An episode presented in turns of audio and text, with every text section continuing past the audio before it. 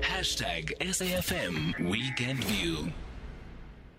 Quite a big uh, talking point here on the show this morning. Today, July 9th, marks exactly two years since the devastating July unrest that took place in KwaZulu Natal and some parts of Gauteng.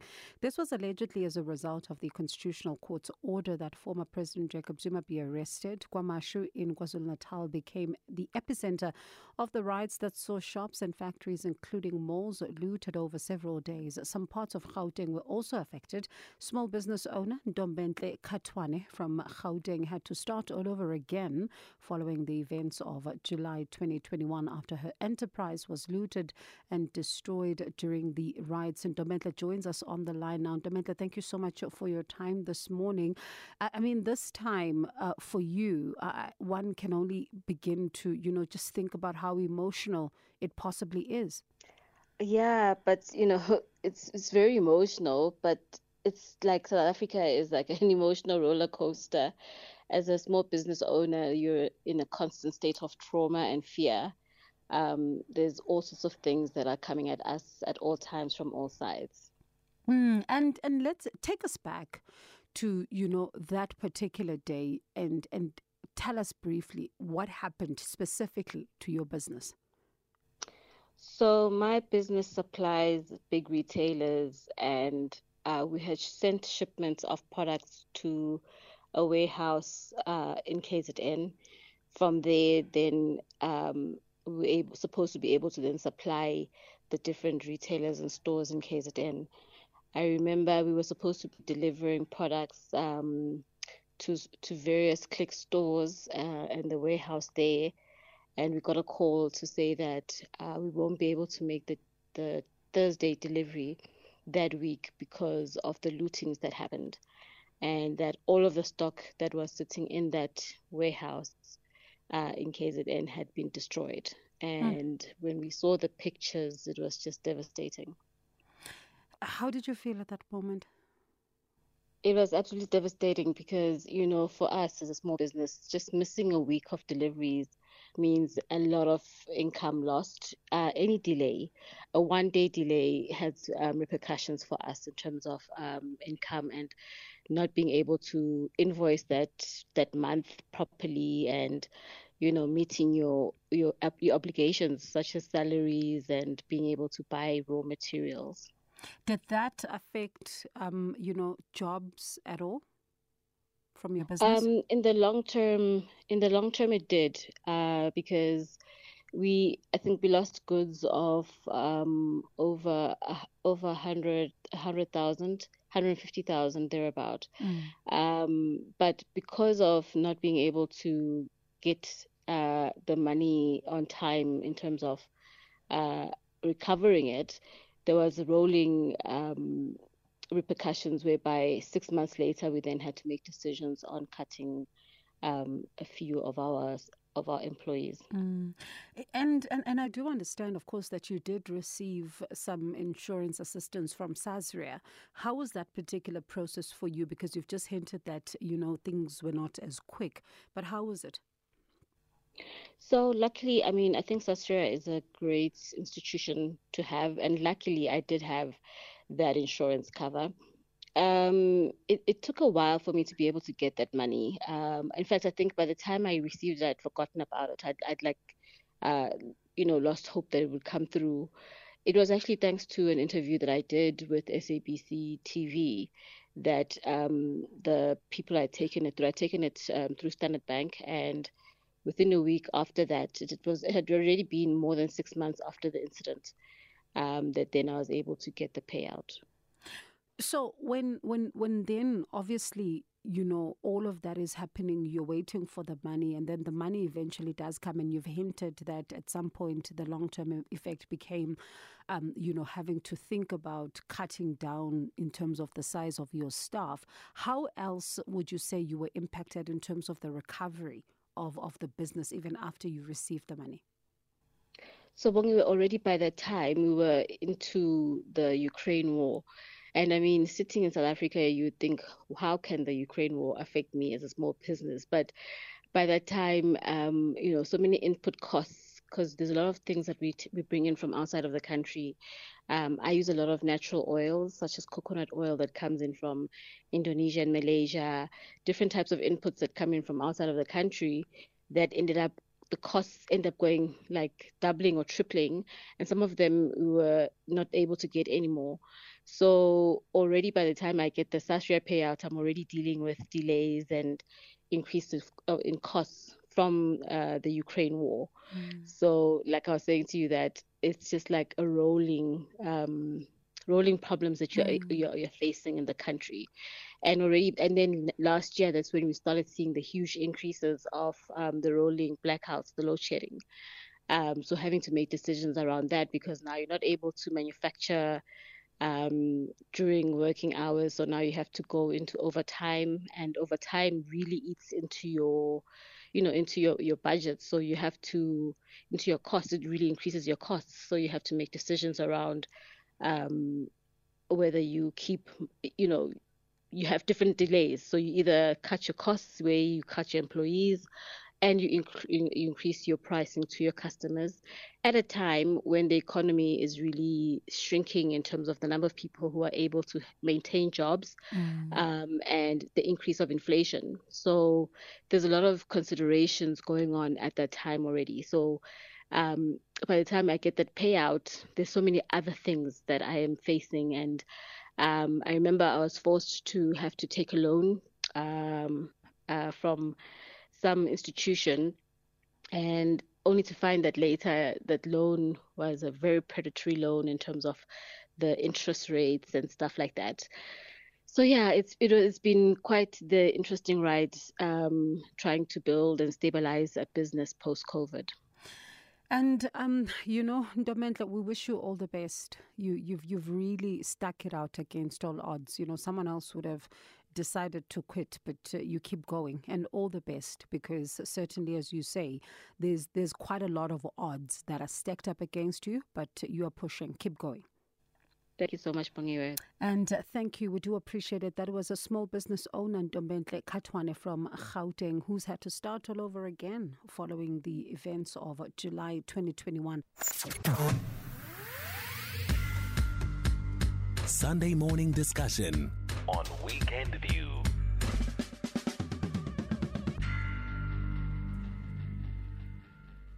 And we are staying with our theme around the July 2021 unrest. And I do understand we have a caller on the line, Lesiba from Limpopo. Lesiba, good morning to you. Says Bongiwe, speaking to Lesiba and Khawakwan. Oh, what a chilly morning this side of Kukune. Yes. Eh, what eh, about eh, the kamo I tell you. It's very cold. You see, uh, Bongi, we must be honest in assessing the whole situation because you are asking, is it the country ready? The country will never be ready because we are not making an, an honest assessment about the situation uh, in July two years ago.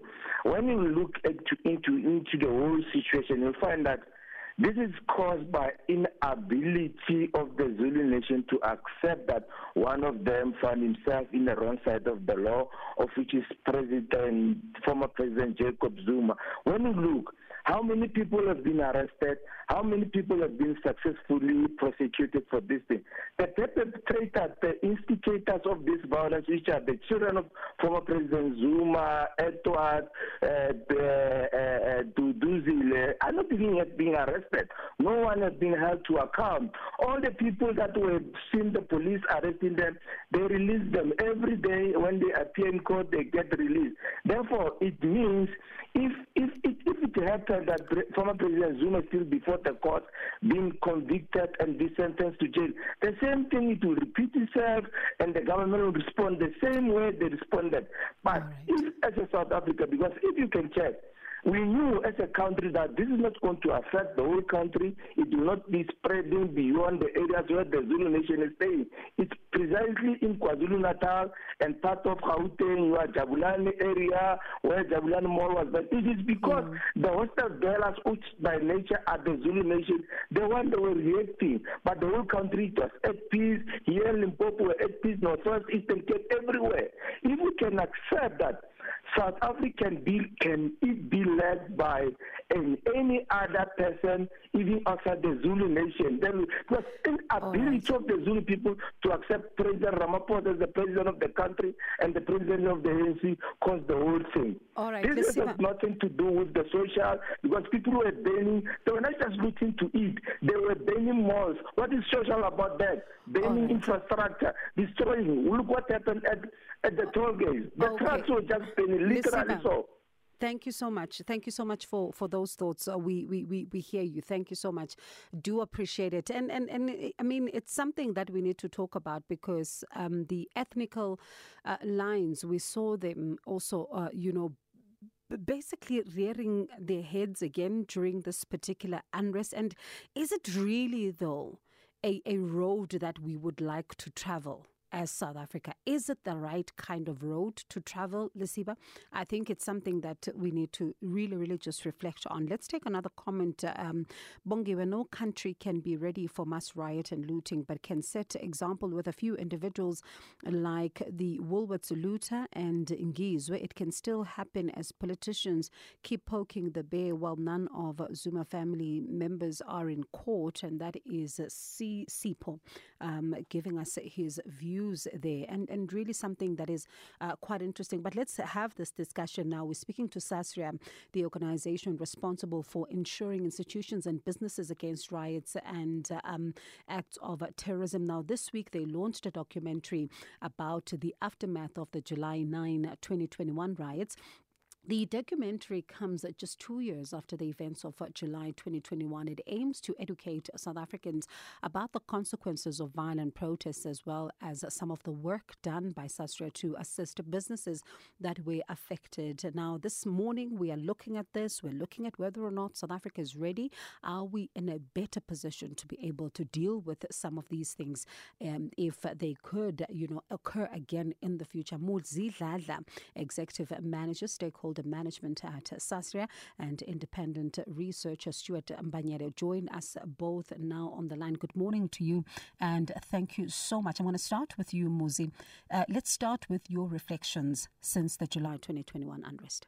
Thank you very much. Thank you for having me. Um, it has been two years since uh, the whole ordeal of July 2021 has occurred.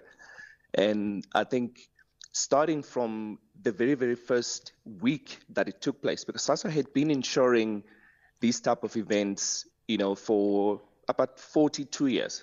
Um, um, and that was about in July 2021. So obviously we had understood how we thought everything would pan out, you know, and it took about eight, nine days really for everything to settle down for us to get an understanding of what really actually had occurred you know, a couple of things that happened. The first one is that this one, compared to the previous ones, did not have a face.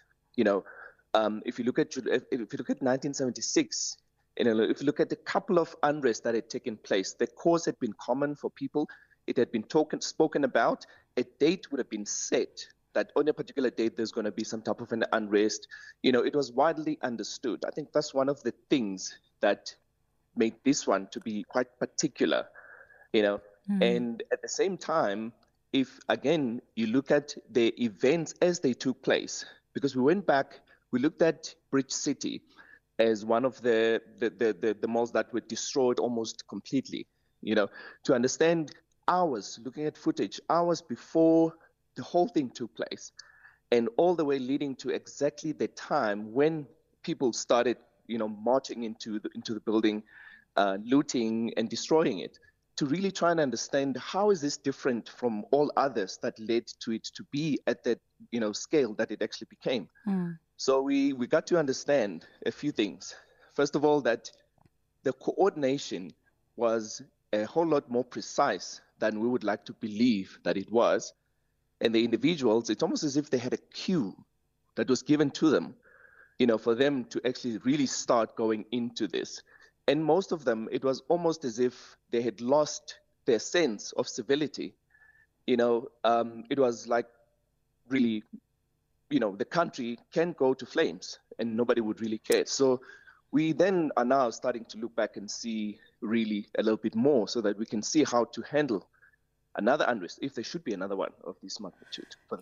Yeah, Muzi, uh, something that you say that is, you know, quite important and had been talked about over time. But I think, um, you know, with hindsight, we are able to see these things better, as you say, a better coordination. It does look like it was well orchestrated than we would let on, as you say. Stuart, I wonder for you, what are some of your reflections as we open the discussion? Morning. Um, thank you for having me. I think um, the important lesson is that um, needed to be learned and that need to be learned from the unrest that occurred in 2021.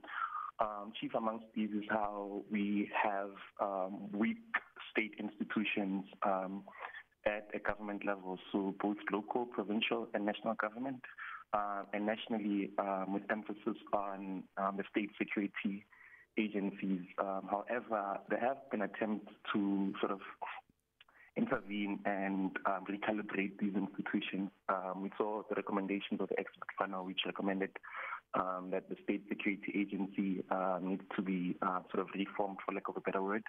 And as we've seen since then, it's been taken to uh, the presidency. Um, the National Police Commissioner at the time has been removed and a new one installed. And I think um, as the events that took place this year in March um, with the Economic Freedom Fighters March, um, we saw a swift, I'm not sure if overboard uh, is the word to say, swift response from um, state security agencies, from police um, to the military, which was um, deployed preemptively. So I think the state has sort of learned from those events um, at an institutional level. But politically, you still have a lot of um, triggers and mobilizations that still occur albeit not at a similar scale as we saw in 2021. Um, another worrying factor is the state of the economy, um, which similar patterns still exist now that um, led to the sparks that led to the flames of the violence. So you've got a mm. weak economy, um, high unemployment, high unemployment rates, um, which could be catalyst to any form of um, insurrection which might occur in the future. So they're going to also address these material economic conditions, and I'm not sure if that's being taken to heed um, given the state of the economy and society today. An interesting, um, you know, uh, reflections as you're sharing them with us there, um, uh, Stuart. And before we continue, let me take some of the comments. Ayanda Sishi Wigzel saying, No, we have a leadership deficit in this country. It is evident in the way we have handled what is happening next door in Mozambique and the way we've handled Zimbabwe in the years 2002 to 2009. We can't handle conflicts because we don't speak the truth to our friends as South Africa. And, uh, um, and of course, uh, purposed rebel saying, How did the court get the timing of the conviction of the Woolworths guy accurately, same day as the jailing of President Zuma. The courts are captured. Someone is using the courts as their fiefdom. Uh, I, I, suppose, I don't know, um, you know, purposed rebel. Interesting that you, you, you say that um, because that case had been going on over time. And I think Mbuso was also expecting that at some point the sentencing would come. And, uh, you know, but a lot of questions can still be asked as you talk about this is that who are some of the faces? Because a number of people are still saying we're waiting to see the instigators and what exactly happened here. So let's take some of your voice notes and then we'll continue in just a bit. Good morning, my sister and the SA, SA, SAFM listeners. Uh, what happened in 2021 uh, was the most unfortunate thing to happen, especially to business people and those who lost their lives. Uh, the ANC government uh, was supposed uh, to, to, to avoid it. It was avoidable, but they didn't listen to those who warned them that there's something brewing because there were signs that there's something brewing. I hope that next time there will not be a, re- re- reactionary government, but they will uh, avoid these things.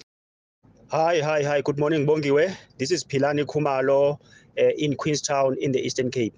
Look, uh, there is nothing significant that has happened since uh, uh, uh those July unrests, you understand? because the people that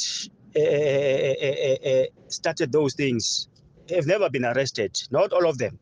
Look at uh, Zuma's children. Zuma's children have never been arrested at all, let alone being convicted, because Zuma's children Zuma's children were involved in instigating that that violence, in starting that violence. But everyone is just looking away from that from that fact. You understand? So uh, if those if that thing can happen again, if Jacob Zuma could be arrested or anyone could be arrested, there is no guarantee that those unrests cannot come back. You understand? So we haven't done anything significant as a country to set an example that that thing should never be tolerated again. Thank you, Bongiwe. Thank you very much. And I'm going to get to the arrest in just a moment. But Muzi, let me come back to you because, um, you know, one of the things that was quite critical, and we just spoke to a small business owner, is that you received a lot of claims um, in this particular regard. Were you able to meet all the requests? And if you were not able to meet some, why? Well, looking at where we are today, we, we have been able, I would say, to meet all the claims. We have paid about 97% of all of them completely paid out. The the last three percent that you still have, you know, other ones that are were really quite large, you know, that needed to rebuild, and uh, a portion of it would be obviously the business interruption component, which then means that the business needed to be rebuilt first and then calculate as to how much of the losses in terms of profit would have been, been lost during the time. And that portion of it is still the 3%. But we have. But obviously, as you know, as a business at the time, we our liabilities did exceed our assets at a point. So we were technically insolvent mm. at a particular point um, because of this. And, and and again, the the reason for that is because any insurance business would have its own uh, reserves that it keeps. So we also calculate as well to look at what could potentially happen as a scenario that could lead us to a position where we need to reserve a particular amount of money. And you do your calculations as well, things that are, are called like your maximum probable losses, uh, which we did. And I think SASRIA had done all of that quite adequately.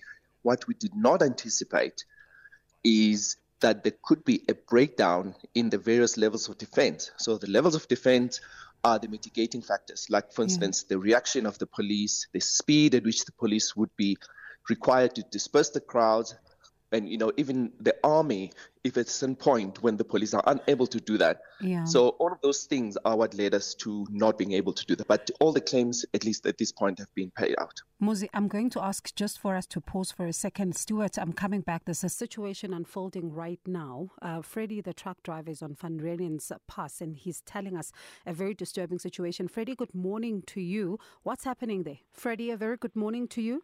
Are you able to hear us? All right, we'll continue with our conversation and try to get Freddie back because he's telling us that uh, on Van Reenen's Pass, there are some trucks that are burning there.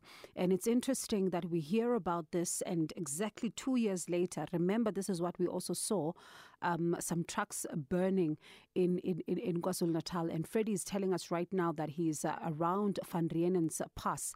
And there seems to be some trucks that are burning. We're not sure what is going on there. We're trying to establish a line with Freddie in order to get a sense of what exactly is going on there. Stuart, um, right on that, while we try to get Freddie on the line, I will interrupt you as soon as we have him. But let me come to you. One of the big things, though, is that years um, i mean it's it's 2 years now. Years later we are still not able to unmask who exactly was behind this particular unrest. Yes we've seen some people being arrested but there's still cries um, you know, of, of, of, of those who are still not behind bars or in the dock. What does that say then when it comes to accountability? We must um, establish accountability at a political level. As I briefly mentioned earlier on, how there were political triggers um, that led to the events unfolding. So intra party factional battles, um, largely concentrated within um, the governing ANC, were a significant contributory factor to the events that occurred. But in terms of accountability, I think the Zondo Commission had established how essentially our criminal justice and security cluster in South Africa was, um, for lack of a better word, rotten and in need of significant recalibration and reform. Um, the high level expert panel also pointed to the problems of uh, political accountability and political infighting and how these lead to um, events that occur in South Africa from protests to political mobilization, also at a local and sometimes national level. So it speaks to the need to. All right, I think uh, Stuart is. Uh, just dropped there. We'll try to go back to Stuart in just a moment. Question Freddie is now on the line. Freddie, good morning to you. What is happening there? Morning, Sister Bongi. How are you? I'm very well, thanks. And you? What are you seeing around you? Uh, Sasria must prepare themselves for another claim. You see, I, I'm just a few kilometers away from uh, uh, Van Reenen. Mm-hmm. They stopped us. The N3 toll guys, they stopped us here. They say we can't go forward. There's about six trucks that is on fire. The people of Van Reenen, they, they were uh, protesting.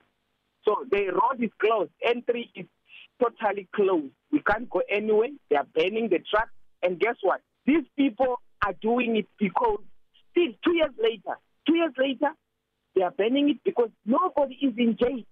Software need to, to, to, to, to up their game. They need to prosecute these people, use their financial muscles. Two years ago, I'm the one who was crying like a baby in Richards Bay, sitting there, people trying to ban the truck. But up to today, nothing has happened. Nothing. They can talk all they want, but what, what, what, what, what. People will just ban trucks because they know nothing will happen. My company, later, they, they, they were paid three of our trucks. They looked at the, uh, the, the cement, which was 2,040 bags of cement in Pongola. All right, I think uh, we've lost Freddie there, but we do get the essence of what he's saying, and it, it, it is quite a concerning situation. And um, I'm sure the news desk is going to try and speak to the N3 toll concession people in order to understand what's going on, and the police on the ground. Because if six trucks, as uh, you know, Freddie says, are on fire, what are we seeing? What is going on? And and and and he was one of those who alerted, uh, you know, this particular station about, um, you know, this unrest and where he was was at the time and what was going on. Muzi, I was uh, coming back to you to talk about some of the claims, and now you're hearing what is going on there at Van Reenen's Pass. I just want your initial reaction to what Freddie just said. Muzi, if you're still there, I'm sure you heard Freddie. Uh, what is your initial reaction? Yes, I did hear Freddie. And um, yeah, I'm a little bit perplexed, to be quite honest, to hear that it's happening exactly on the 9th of July, which is the day that the whole thing started two years ago. Um, and, and I hear what he's saying as well about the reasons uh, why this is happening. Um, yeah, at this moment, I mm. think we just need to, um, as an entity, as well as um, government and the private sector, which was going to be the next thing that I wanted to talk about, to say that um, if something like this happens, because there are two schools of thought here, there are things we can do prior to an event happening, and there are things we can do after the event. So the reason why we incurred so many claims was because of the lack of coordination, which we now have tried together with government and the private sector to try and get together and say, um, how do we enhance the response? And the response cannot happen without intelligence. So knowing what's happening at any given time as it happened, and then coordinating the response between the, the clusters of security, between the state, between the police, and knowing when to escalate as well. And I mean, I think mm the other mm. gentleman that you had did touch on this to say that um, with the March in, in 20th of March this year, you, you remember the visibility of police, even the army was there as part of a response to show that the response is actually going to be a whole lot more this time. So all of those things we have at least put in place at this point. But um, I'm really hopeful that this whole thing is not really going to amount to to anything significant. Mm, and especially because, you know, I remember even in the past, Sasria was saying that, um, you know, had the had security authorities responded within the first days to the unrest and assuming um, no additional consequential damage, the loss could have been, you know, less, in, in fact, around 12 billion rand less than what we then saw it become. So that was, you know, one of the things that was said at the time. But um, I do understand that Stuart is now back with us. Stuart, we're talking about something very critical, and that is around around accountability. And, you know, when people are not arrested en masse, as we've been, we were told that there are these instigators, we'll see them in droves in, uh, you know, um, in, the dock, and some of them will be uh, behind bars eventually. Yet here we are. We are not seeing a lot of movement in that particular matter. What does that mean for accountability? Um, thank you. Um, as I mentioned, how it, it, speaks to a weakened criminal justice system. So the courts have significant backlogs in terms of the NPA has significant backlogs in terms of detection and prosecuting rates uh, for crimes in general. And um, this is seen not only through the July unrest, where you only had um, recently the Woolworths um, looter being arrested, um, but essentially there's um, limited impetus for prosecuting those that are politically um, sort of prestigious in a sense that they mm-hmm. hold political capital and they contributed to this event. Um, however, there has been limited um, persecution in, in, that regard to Stuart, people that contributed. Uh, pardon me, the, the high panel report was also clear on what needed to be done, and there were warnings there, and there were calls for accountability, um, and and really scathing, even in some parts of it around the executive. Would you say that particular report right now is gathering dust? I think to a significant extent, um, the panel report did say that it's only a matter of time until more unrest occurs and how there's a need for a range of policy interventions um, including a management framework from cabinet, um, better coordination and alignment, uh, as well as a strengthening of the capacity. So I think some of these um, calls that the panel had made, um, the presidency in particular, has made several interventions to, to sort of um, implement um, the recommendations. However, significant reforms that the panel report recommended have not been effected. And these range from institutions such as the State Security Agency internally, as well as cabinet in itself, in its functioning and um, sort of coordination and capacity of state institutions. So to a great extent, it's not getting that. However, more could be done in terms of implementation, implementation, as well as to ensure that um, such events are avoided in future. Muzi, um, did you receive any bogus claims at all? Did we receive any claims at all? Any bogus, bogus oh. claims? Because oh. I remember in the past there were concerns around, you know, inflated claims and stuff. So, did you receive any any any bogus claims, and what what was done if you did? Oh yeah, absolutely. We we did. Um, although as as a proportion. Uh, in number relative to the total number of claims received, it was pretty small in other words, uh, uh, within acceptable means from what we expect as an insurance industry. But we did, and majority of them were not necessarily really that they were not legitimate claims.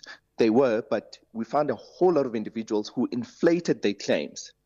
Um, some of them went through great lengths to really create, uh, you know, manufacture uh, additional amounts in millions, by the way, of claims that did not necessarily really exist. But the trigger was there. So there was a claim, there was some damage, but they pretty much created quite a lot. So that was actually a bit more than the ones that did not exist at all. Or there are instances where somebody removed the entire stock from their building um, and they put it at a different place and you know they created a scene of some sort. Uh, and luckily, there were some tip offs. Uh, there were a couple of things that have happened that helped us in, in, in mitigating against those. Hmm. And um, Stuart, as, as as we round up our discussion, let's talk about something else that, that was very concerning, and someone touched on it.